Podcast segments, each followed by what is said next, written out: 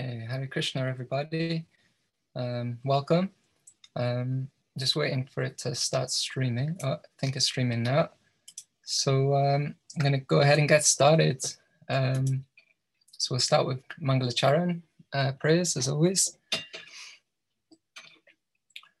Om Mangyana Timirandasya Yinanjana Shalakaya Chakshurum Militam Yena Tasmai Shri Guruve Namaha Siddhantotpalasara Nityarasikang Hang Sang Vilasatmakang Audaryakya Siddhama Sevakadanam Vishramba Bhakti Pradam Yakya Yukti Vichakshanam Bhagavedo Vaishishta Shakya Sada Vandehang Tripurari Namakayating Sri Bhakti Vedantinam Vanchakalpatarubhyascha Kripa Sindhubhyeva cha Patitanam Pavanebhyo Vaishnavebhyo Namo Namaha. Ajanulambita Bhujao Kanakavatao Sankirtanaika Pitarao Kamalaya Takshao. Vishwambarao Dijavarao Yukadharma Palao.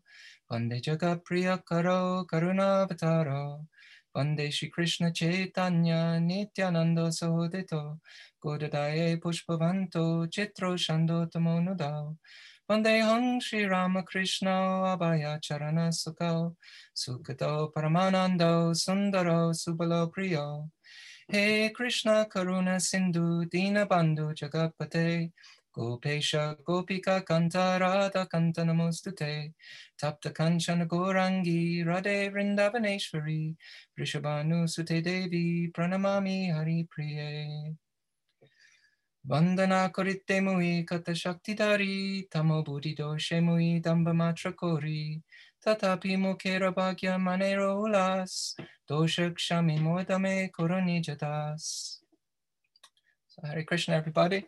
Um, so we'll uh, just do a brief, really brief summary of last time, just to get us back into the flow of where we're at um, and what we discussed last time. So we were discussing uh, the importance of the text Bhakti Rasamrita Sindhu and how it really points us towards uh, refining our desires.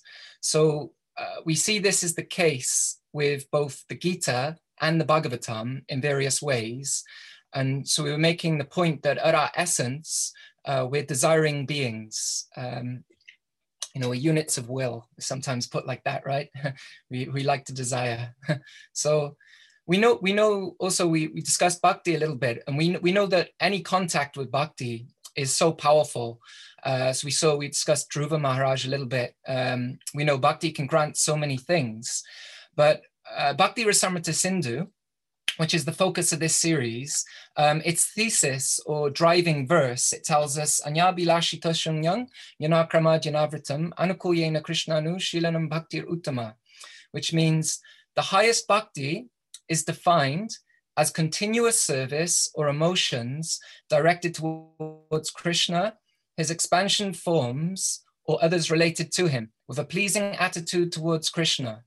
It should be devoid of desires other than the desire to please the Lord and unobstructed by impersonal jnana, the materialistic rituals of karma, or other unfavorable acts. So we might read that and think, I may as well close the book now um, if the if the rest of the book's about this verse. Um, but we we were making the point that to even have a sense of, of prema bhakti, which is our goal, uh, to have a sense of prema bhakti being our goal, and that bhakti herself is the way to attain attain that goal. Um, to being touched by bhakti in some way, um, in this way, uttama bhakti, as, as, I'm sure anyone hearing these talks has been, then we, we have an invitation, uh, so to speak. So it's true that we might have other interests or desires in our heart as well. So although in the contact, context of Uttama Bhakti, uh, you know, the entire context, we may, we may be far from being pure devotees in the strictest sense of the term. But if prema is our goal or our practice, as it likely is for anyone deeply touched by Mahaprabhu's mission, even if we don't have a full understanding of what prema means, um, just maybe maybe uh, you know, we, we refine that understanding as we go along, of course. Uh, but, that, but then we're students of Uttama Bhakti uh, and not any other type of yoga. We're not students of any other type of yoga or any other type of bhakti. So what we're going to be exploring um, for the rest of this series is refining our own intention uh, behind the practice um, to come closer to this ideal. Um, so ulti- ulti- and this whole book actually helps us in that direction and the subsidiary books that explain it also. So ultimately, the Bhakti Rasamrita Sindhu says that our sadhana uh, should lead us toward bhava. It should produce bhava actually um, before maturing into prema. But as we know, there are many stages before that, uh, many stages in sadhana or practice. And so the sub goal for many of us is nishta, or the stage of steady, un uninterrupted practice, uh, where our material conditioning no longer distracts us and we can maintain um, a constant intensity. Uh, as I'm sure many of you may have experienced, sometimes we can get distracted in different ways, even though we are trying trying hard to practice. Um, so this stage of nishta is where, where even with whatever material conditioning we have, um, it no longer distracts us. So we have this constant intensity. Um, and our practice is driven by spiritual intelligence. And of course, this will lead to ruchi, where material desires are pretty much, uh, if not fully, retired.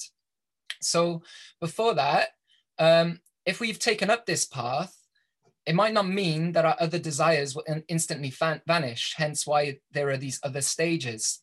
But they won't become a covering on our practice uh, because we're practicing to fulfill them uh, sorry, we're not practicing. I hope that's not a Freudian slip, but we aren't practicing to fulfill them, um, but rather to cleanse them or redirect them, uh, at least until we're, we're in the higher stages of sadhana bhakti.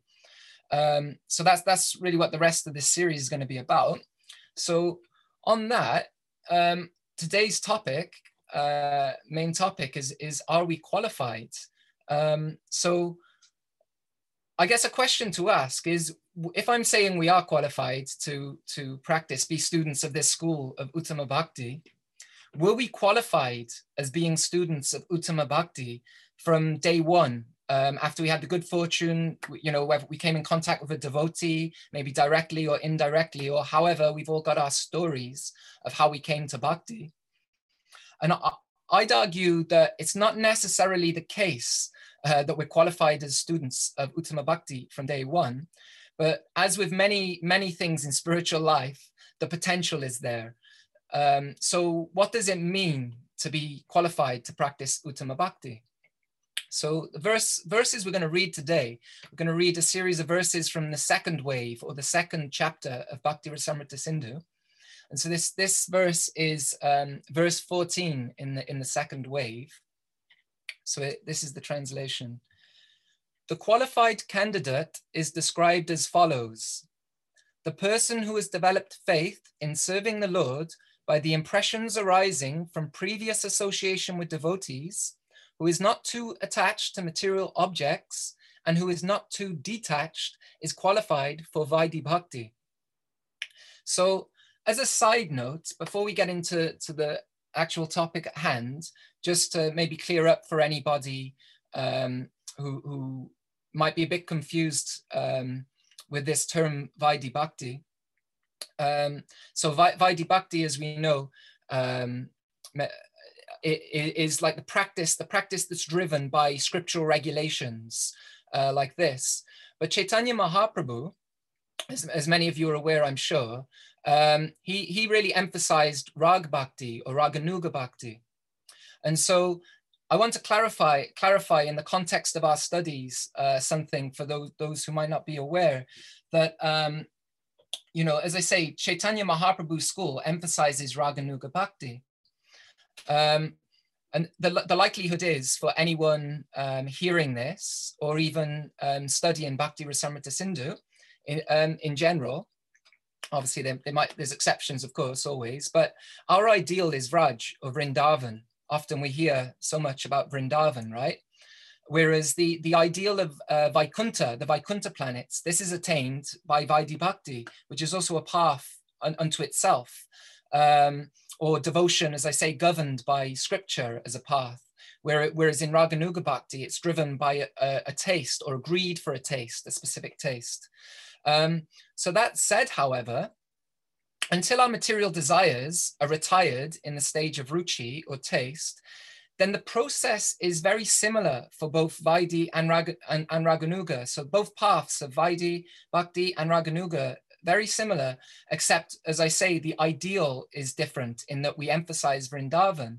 So both paths, something very important to understand is that both paths, whatever, whatever the destination or our ideal is, are both considered under Uttama Bhakti. So there's this idea of pure Bhakti or Uttama Bhakti, because both paths strive to fully embody this 1 111 verse um, in desiring to please Krishna in the fullest sense according to our potential to do so.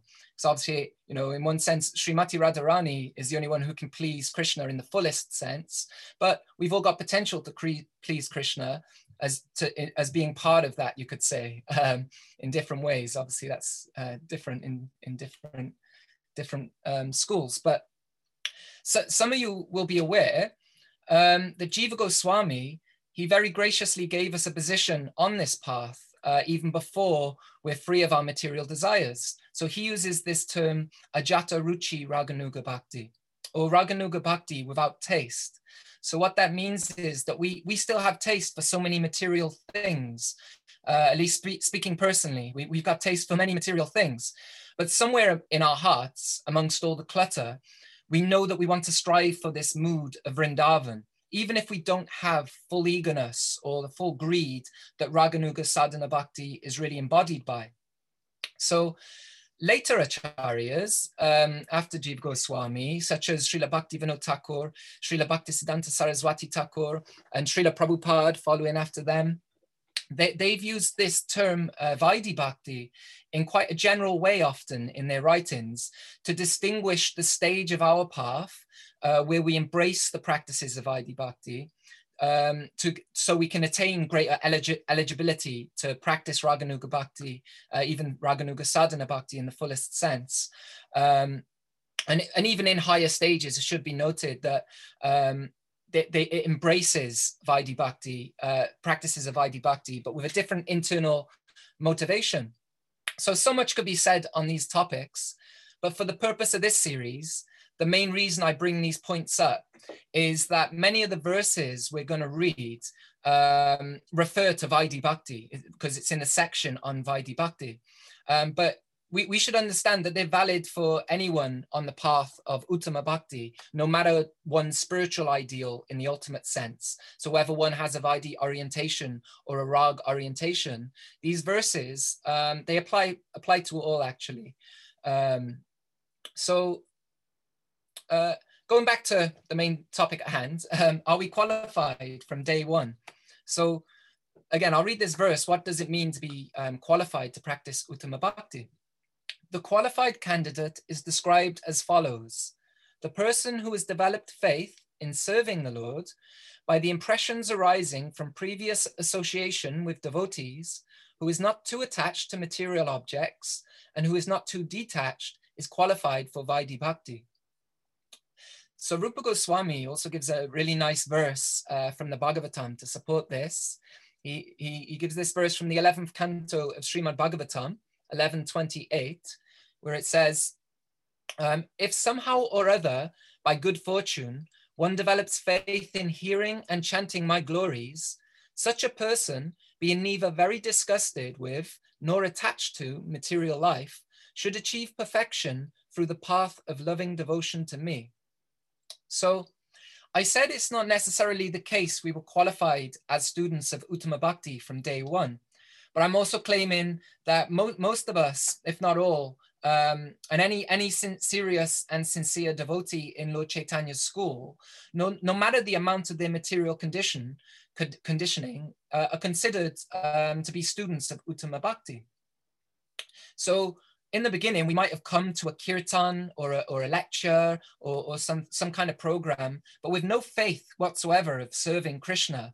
Uh, maybe we didn't even have a conception whatsoever of Krishna either.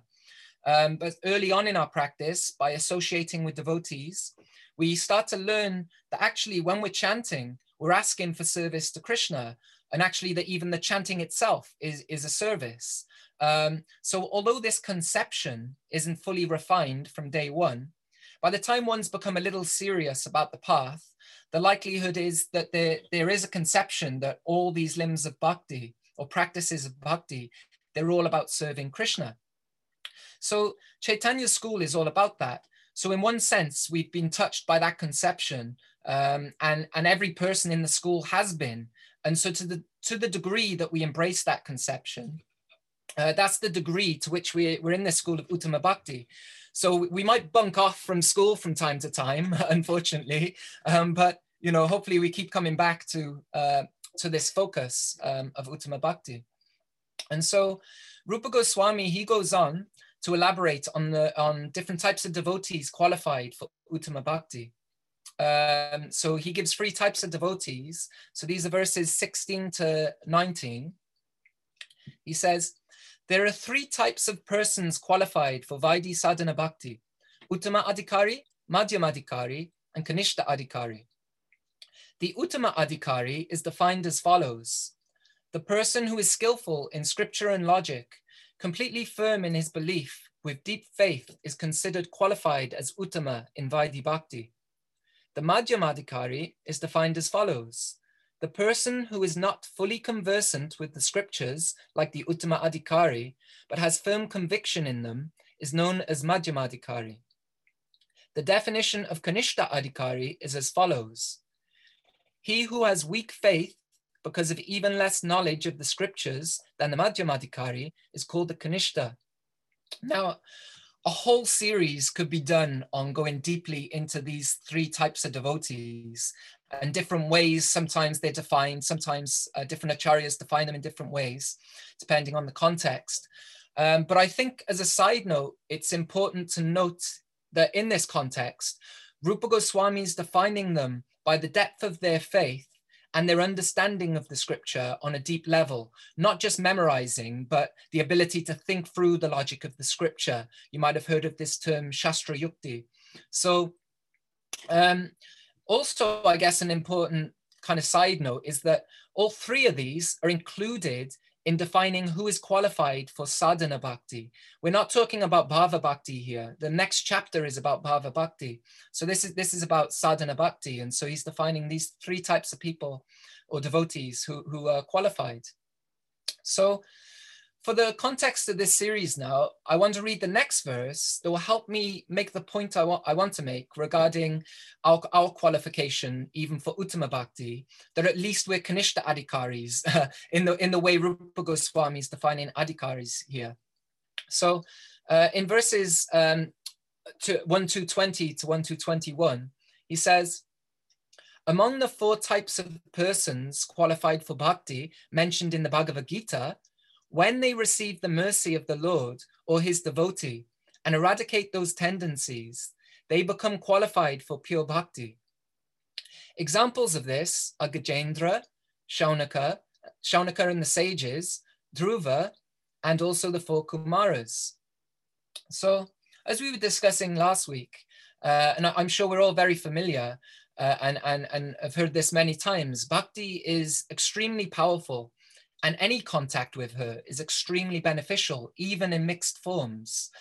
But those type of bhakti are not the bhakti that Lord Chaitanya is giving um, in the fullest sense, and they won't lead to prema in, in and of themselves, practicing that kind of mixed bhakti.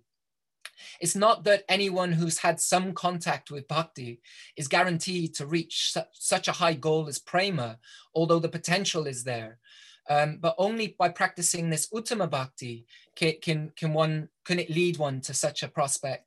So Rupa Goswami, he's pointing out that even those touched by bhakti who have mixed motivations, if they can refine their desire uh, by the mercy of the devotees uh, or by Krishna himself, then they can also come to this uttama bhakti. So in the, in this verse, he's referring to this this famous verse in the Gita. I'm, I'm sure you're you're mainly, mostly familiar with um, in verse, verse 716, where Krishna discusses the four types of persons that take shelter of him. Um, and he says they're actually, he says they're all glorious or magnanimous souls, you know. So it, it, I think there's quite, as another side note, uh, lots of side notes, but uh, it's quite an important point that all, all devotees, anyone who approaches Krishna should, should be seen as glorious and respected. Um, But he makes the point, he's make, he makes the point of the four types of devotees. He said, those who are in distress, those who are inquisitive, those who are seeking some material wealth, and those who desire to gain knowledge of the absolute. So the examples Rupa Goswami is given here, uh, a Gajendra, who you may be familiar in the Bhagavatam, uh, he, he was the elephant who was being eaten by the crocodile, right? And he wanted relief from that suffering. So he approached the Lord to be relieved from that suffering of, of being attacked by the crocodile. Uh, and when he saw the Lord, when the Lord came to save him, um, he, he saw the Lord and he was so charmed upon seeing Krishna or Vishnu, in that case, Narayan. Um, and so similarly, uh, the sages, such as Shaunaka, they're given as, as an example of the inquisitive uh, devotee. So they were quite inquisitive into the nature of the world and especially of heaven, Svargaloka, and how to attain it. So they heard from the devotee Suta Goswami, who, as we know, spoke the Bhagavatam to them, uh, him, he himself having heard it from Shukadev Goswami.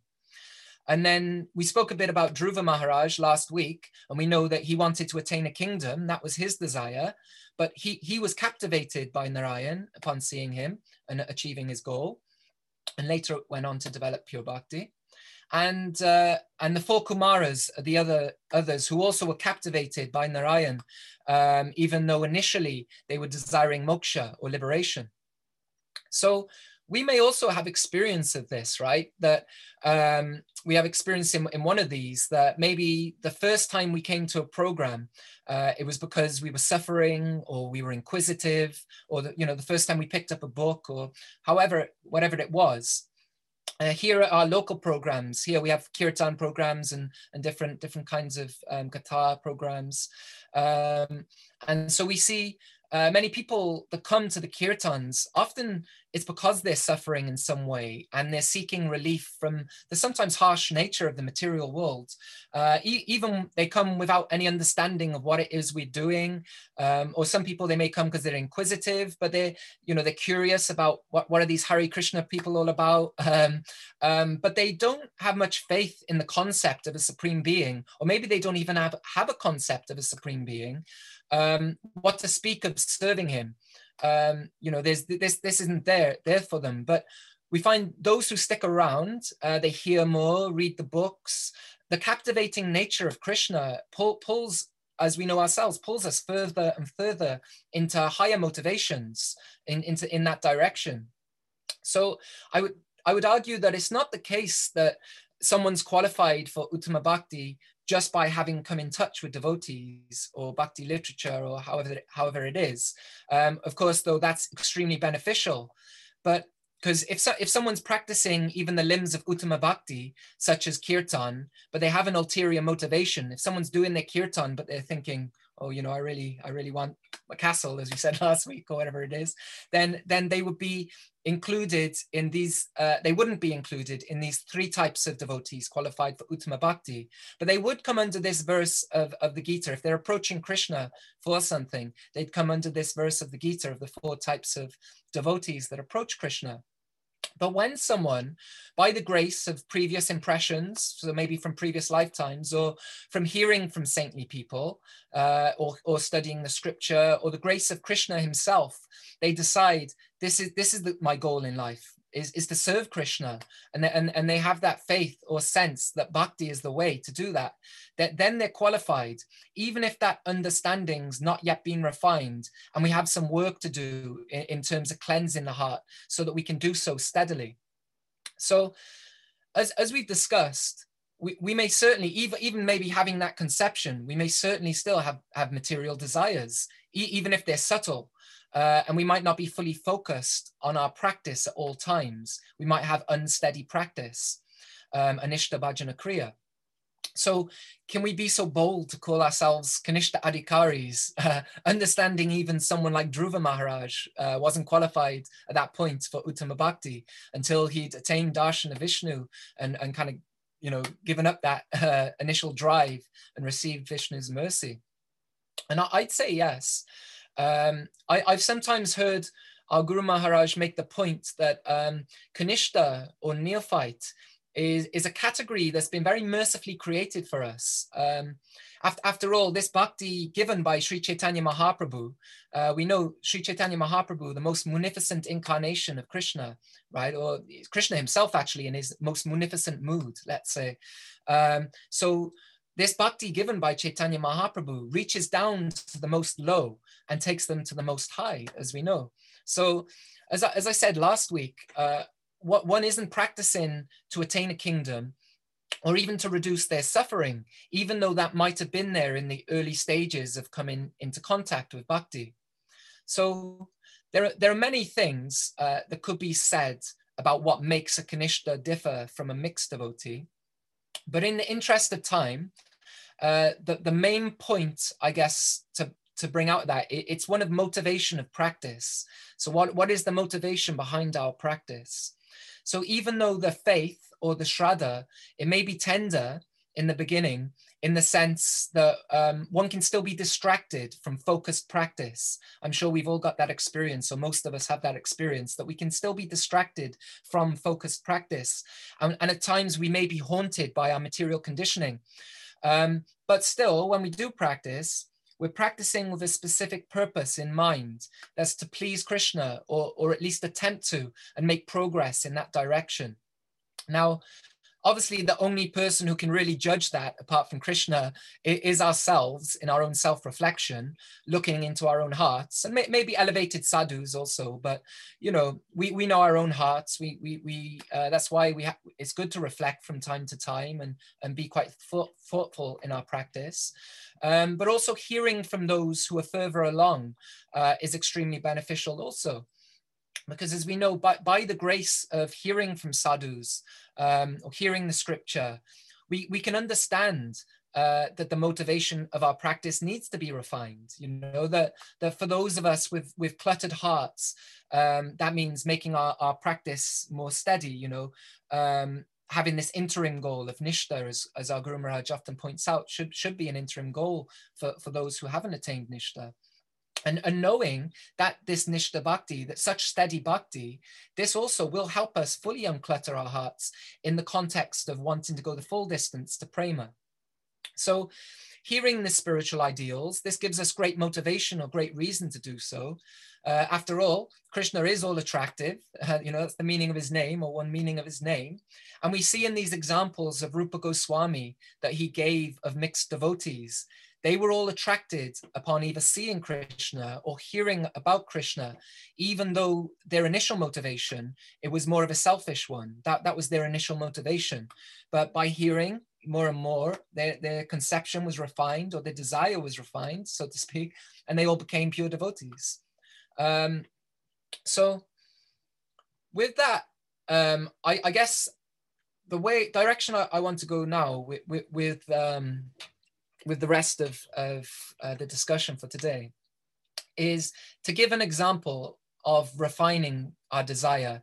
Um, to, so uh, let's let's read the next verse uh, before we discuss it. So so the next verse is what one two twenty two, and it says, or Rupa Goswami says, "How can the happiness of bhakti arise in the heart when the witch of desire for enjoyment and liberation remains there. So many, many of you um, will be familiar with this concept of yukta vairagya, or engaging even our desires uh, for enjoyment in Krishna's service to make progress, to, to dovetailing, so to speak. You know, this obviously there, there are there are other meanings to Yukta on, on a higher higher platform. You know, it's not that um, you know devotees in, in Bhava, even if they're engaging in Yukta Vairagya, they're engaging their material desires. Uh, that's not what's happening. Rather, they're engaging the material energy, uh, understanding that it's all Krishna's energy in Krishna's service. But sometimes, you know, especially in early stages, we might have certain uh, material desires or material inclinations, and we want to engage those desires uh, for enjoyment, even in Krishna's service, uh, to make progress. So this this is one way we utilize this yukta vairagya or or dovetailing. Um, so we might come back uh, to that in later sessions. Um, in, in regards to this, how we dovetail material enjoyment and like that. But in, the context of refinement uh, for today, I want to focus on this concept of liberation. So go, this term going back to Godhead uh, that we've all heard many, many, many, many times, I'm sure, going back to Godhead, right? Um, and it, it's usually emphasized very early on. And Srila Prabhupada himself used it extensively, as we know, in, in his preaching campaign and his purports. Um, and I know there's a whole history to the origination of the phrase that actually means something differently. There, there's a nice article on the Harmonist you, you, you can um, find there um, if you search, search back to Godhead. Um, but that, that's another discussion. Not, that's not what we're getting into today. Um, but undoubtedly, most of us have heard this time and time again this idea of going to godhead and this concept um, being you know going to the spiritual world. Like our whole practice is about going to the spiritual world right? So do we want to go to godhead? Uh, do we want to go to the spiritual world? Um, doesn't that seem like a desire for liberation of some kind? Surely surely we're not practicing uttama bhakti if that's our desire. Um, and so th- this is that's not what i'm saying but you know it's a rhetorical question. Um, so this is this is one of those areas uh, where refinement of understanding and desire is really important. I, I feel as we make progress. Um, I, I remember early on, um, I heard a class from a devotee. He was making a point um, that I, I, thought was a very good point, actually, as I reflect on it. That if, if, if we were to enter the spiritual world now, he was speaking about the spiritual world, and he, he was saying that if we were to enter the spiritual world now with the consciousness we have now, what would we do with all those kalpavriksha trees, right? I, I, know personally these wish fulfilling trees. So there's, there's said to be kalpavriksha trees in the spiritual world or wish fulfilling trees. You stand underneath and all your desires are fulfilled. so personally speaking, you know, I likely stand underneath there thinking of all the things I could enjoy. So all sorts of flavors of ice cream, let's say, you know, sweets galore, uh, a tongue and stomach that are never satiated.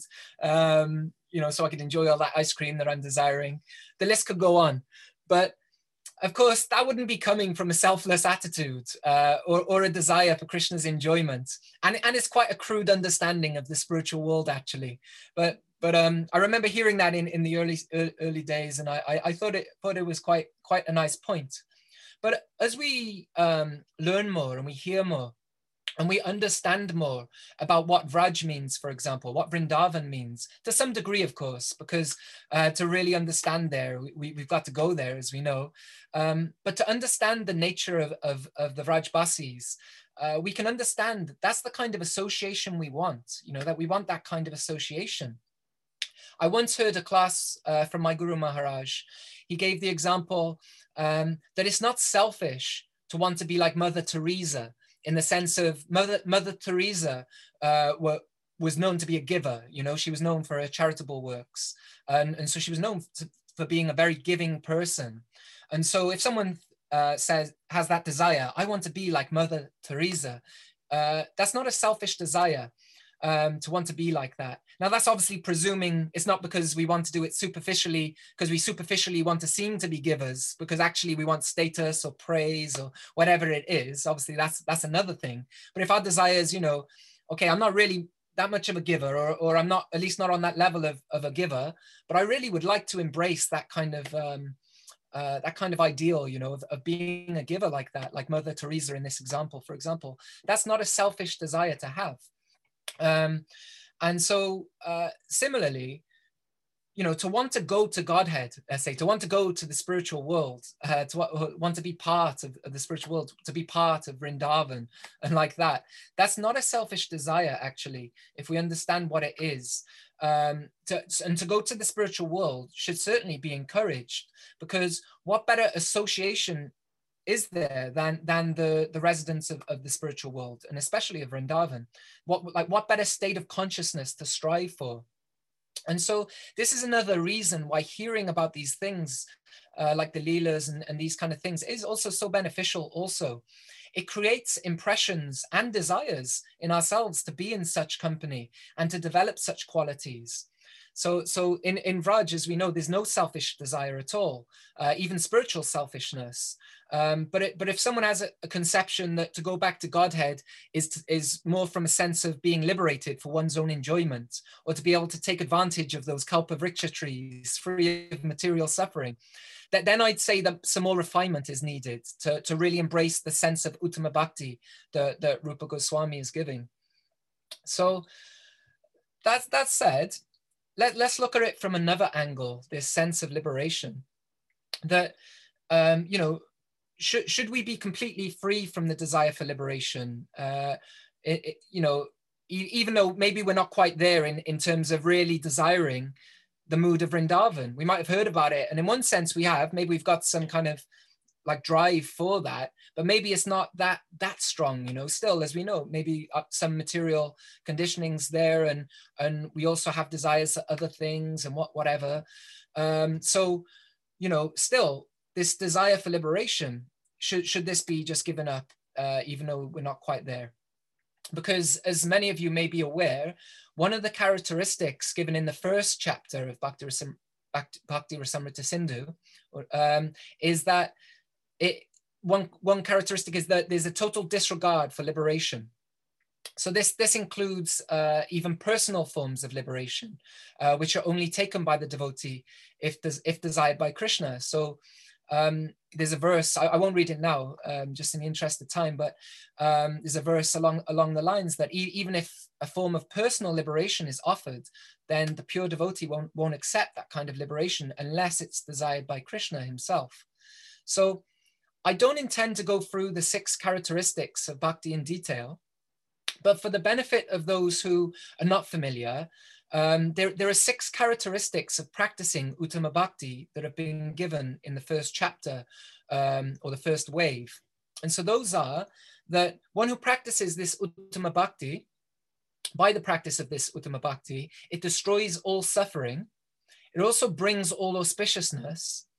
Uh, it has a total disregard for liberation. It's rarely attained. It's composed of supercondensed bliss, and it has the power to control Krishna.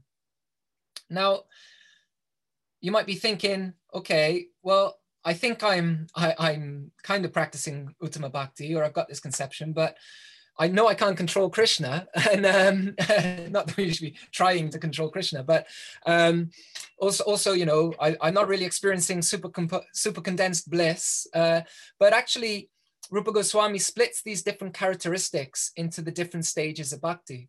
So the so these last two of super condensed bliss and the power to attain Krishna, these are actually in the stage of prema, and um, to to go to the first one, uh, the first two, that this destroying all suffering and bringing all auspiciousness, uh, this comes in sadhana bhakti.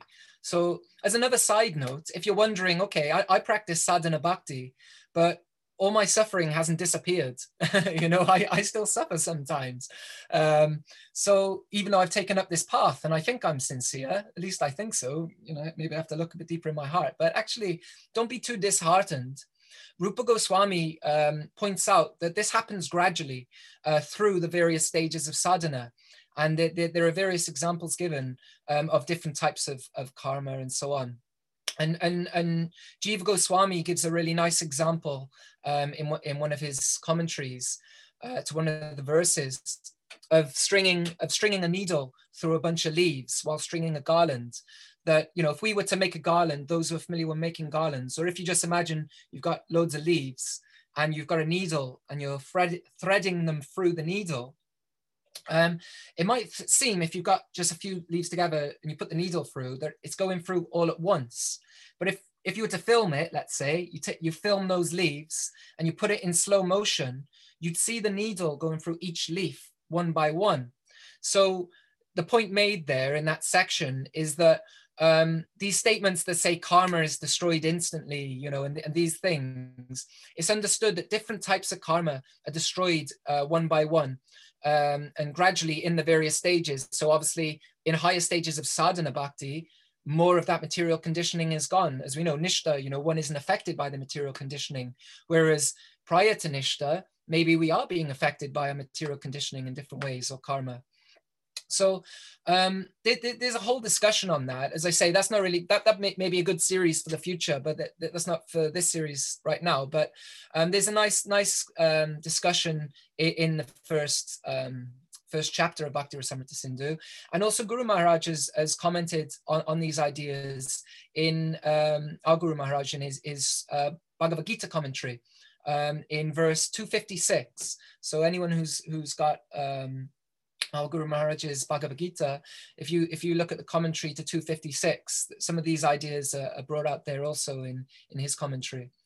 So that said, um, as I say, this destroying of suffering and bringing all auspiciousness, it's only included um, in the sadhana bhakti stage.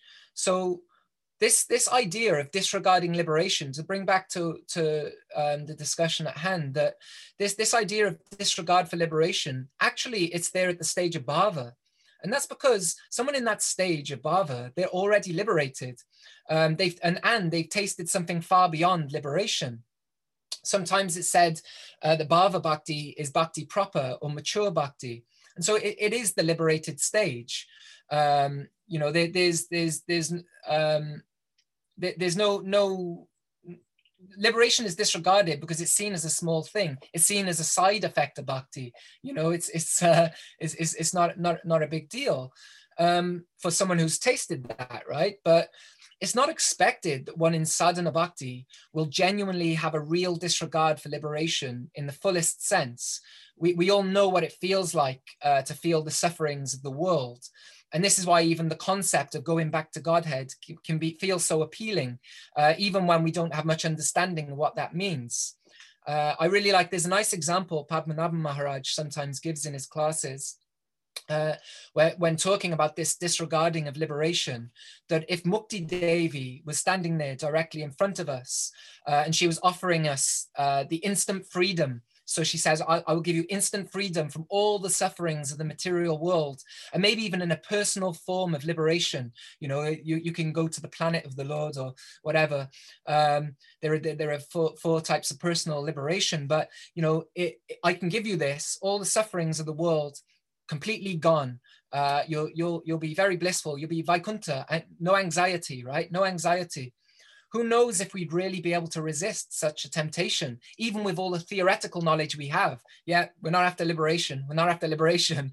You know, uh, who knows? Who knows? But as I say, realistically speaking, uh, in this stage of sadhana bhakti, it's not expected uh, one will have a full-blown disregard for liberation because that, that's something that comes naturally uh, to someone in bhava bhakti.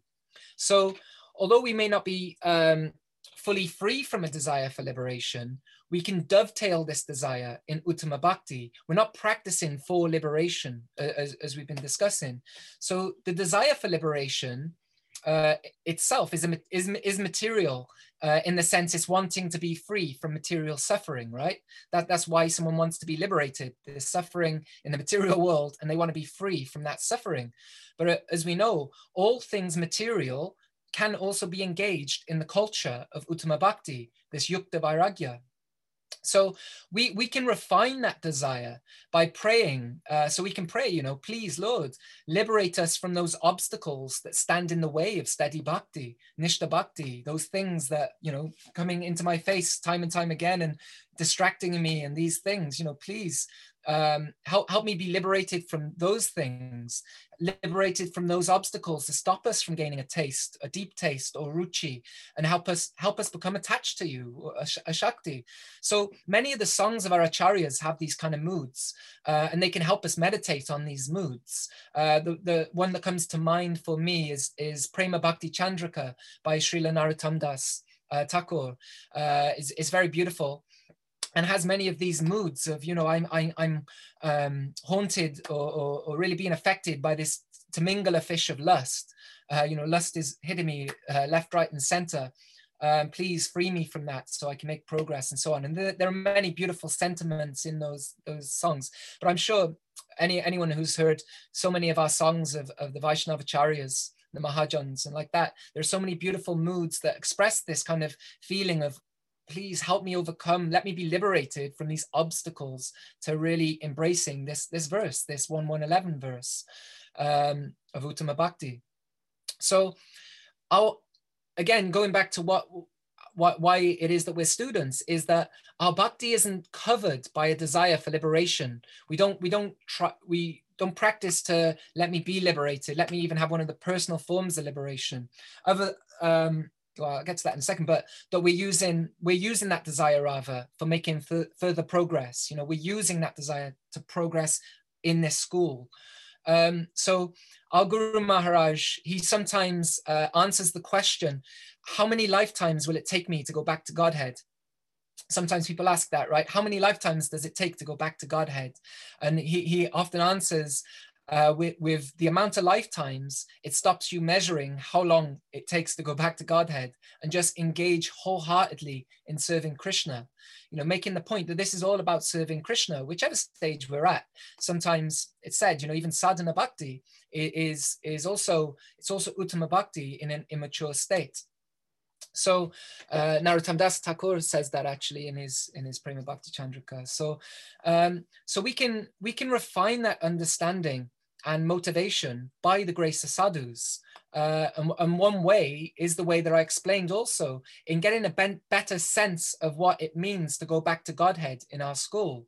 It's not a case of going there so I can be liberated from my worldly anxieties, wish for my chocolate bars under the kalpavriksha trees, and eat to my heart's content uh, because there's no indigestion there, and, and so on. Um, but it's about being in the company of and imbibing the attitude of those devotees who uh, fully desire nothing but to please Krishna. Um, so that might be in the Leela if we understand what the Leela is, and that's obviously something we're all learning. But also, it may be in this world, depending on what Krishna wants. That, that that's up to Krishna. Um, so, as I say, one refinement. I'll, I'll finish up in a second, but just one one refinement is the hearing of our ideal and developing our desire for that. Um, and, and on another level is also dovetailing or refining any desire for liberation we might have um, due to not being in bhava, and not being able to disregard it fully, um, especially in those really, you know, hard moments in the material world when, when there can be a lot of suffering. But we can be desire, we can desire to be liberated from the anarthas that slow our progress. Um, you know, the things that we know are obstacles in our progress. We can desire and pray for strength to remove them and engage in these angas of bhakti with a desire to have the heart cleansed of these things um, as, you know as much as we can uh, as much as we can. And, and this will obviously increase and increase as we make, make progress. And so um, yeah, there's there's there's many nice classes uh, on on on Anartha Nivritti and, and these kind of things. Padmanabh Maharaj has a nice series, and and also Ashram Maharaj um, gave a nice series recently on um, on Sharanagati. So th- th- this really is, you know, uh, a big part of that. So I, I, recommend listening to those also in terms of transforming the frustrations of the material world in a way that we can develop our Sharanagati and, and praying for the strength from those who are beyond these things and obviously associating and hearing from those further along. this kind of refinement is really beneficial. And like our Guru Maharaj often says, I'll, I'll, end on this, that our Guru Maharaj, Maharaj often says that it's not about becoming neurotic about these things. That, that's another important point. Um, I'm sure anyone who's, who's listened to his classes often will have heard this many times, you know, that it's not about us becoming neurotic about these things and meditating on our obstacles, you know, more than meditating on the holy name, let's say, or on transcendental topics. Um, but when they are before our eyes, uh, and, and, when we engage in serious sadhana, as anyone who's engaged in any, any serious sadhana knows, these obstacles do come before our eyes. Sometimes in, it's not so comfortable, but you know, when they do come before our eyes, that we use that desire to, of, of liberation, for example, to overcome them, that let, let me be liberated from these things, you know, so that I can come to Nishta. Uh, and, and um, and desiring to be liberated from our obstacles, knowing that the way um, is through the power of bhakti, through the power of bhakti, because bhakti is more powerful than all these things. So I think I'll end there um, because that's like 50 minutes already, I guess. So uh, I guess, yeah, if anyone would like to add any comments or corrections or uh, questions and, and like that, or refinements, then uh, please do um, feel free to unmute yourself. I think you can unmute yourself. Um, yourself and then um,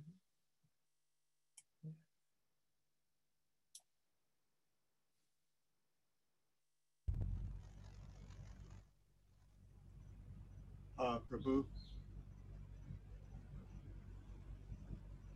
okay.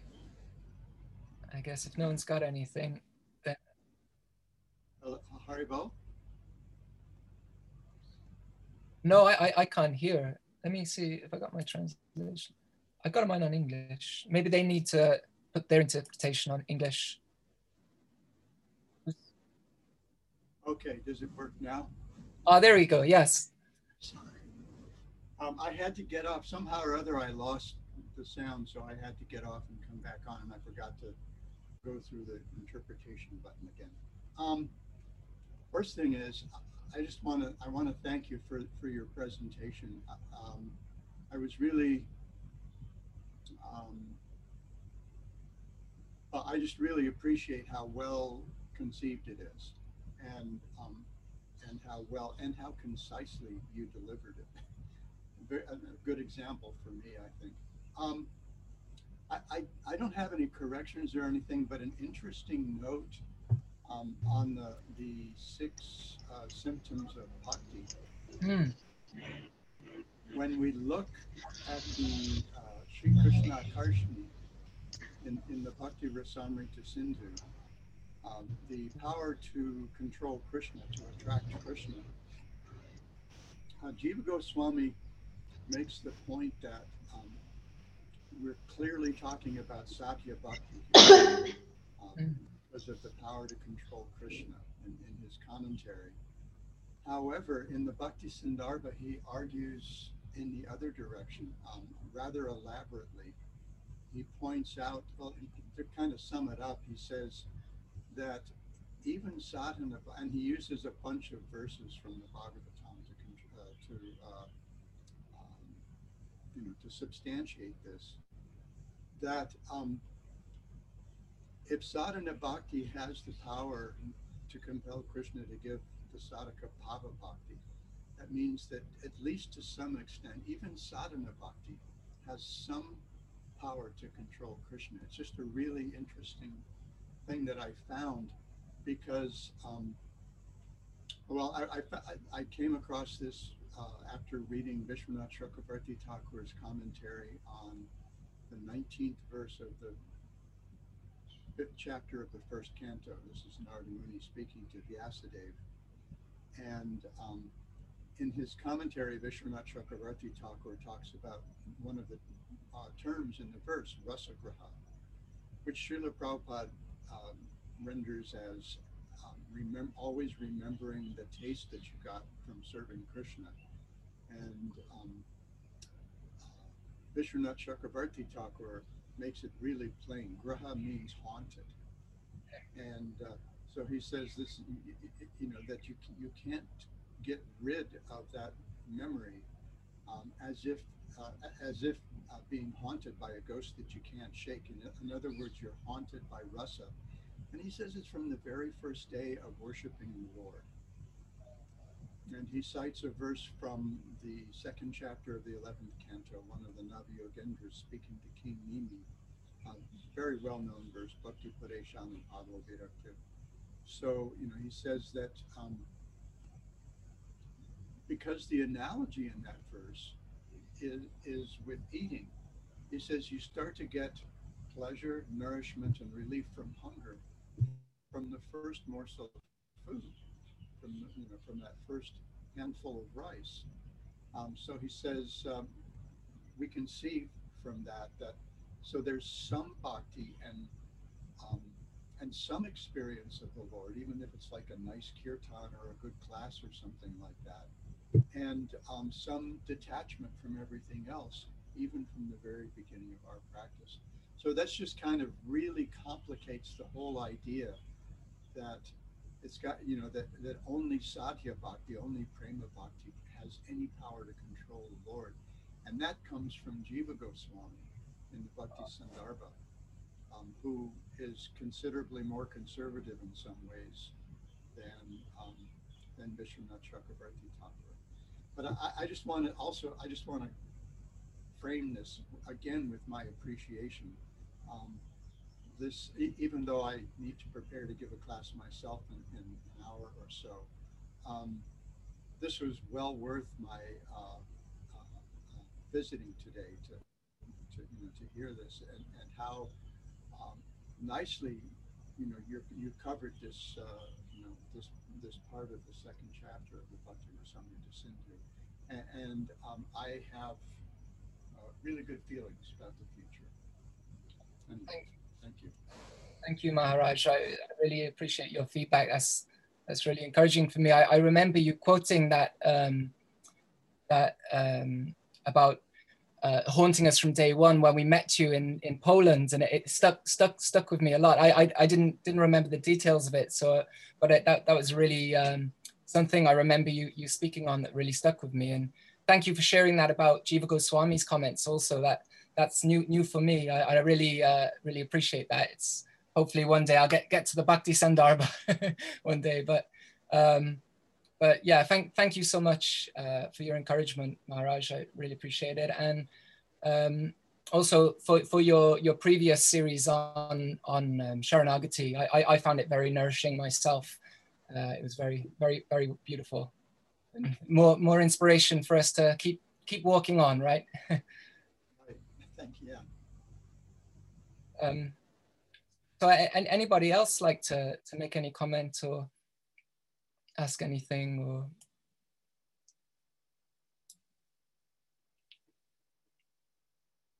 Okay, then. So, th- thank you all for your time. Uh, really appreciate it. And um, yeah, I, I- I look forward to to being with you through the week when we can, and and next week. And um, yeah, Hare Krishna. Madam Mohan Prabhu की जय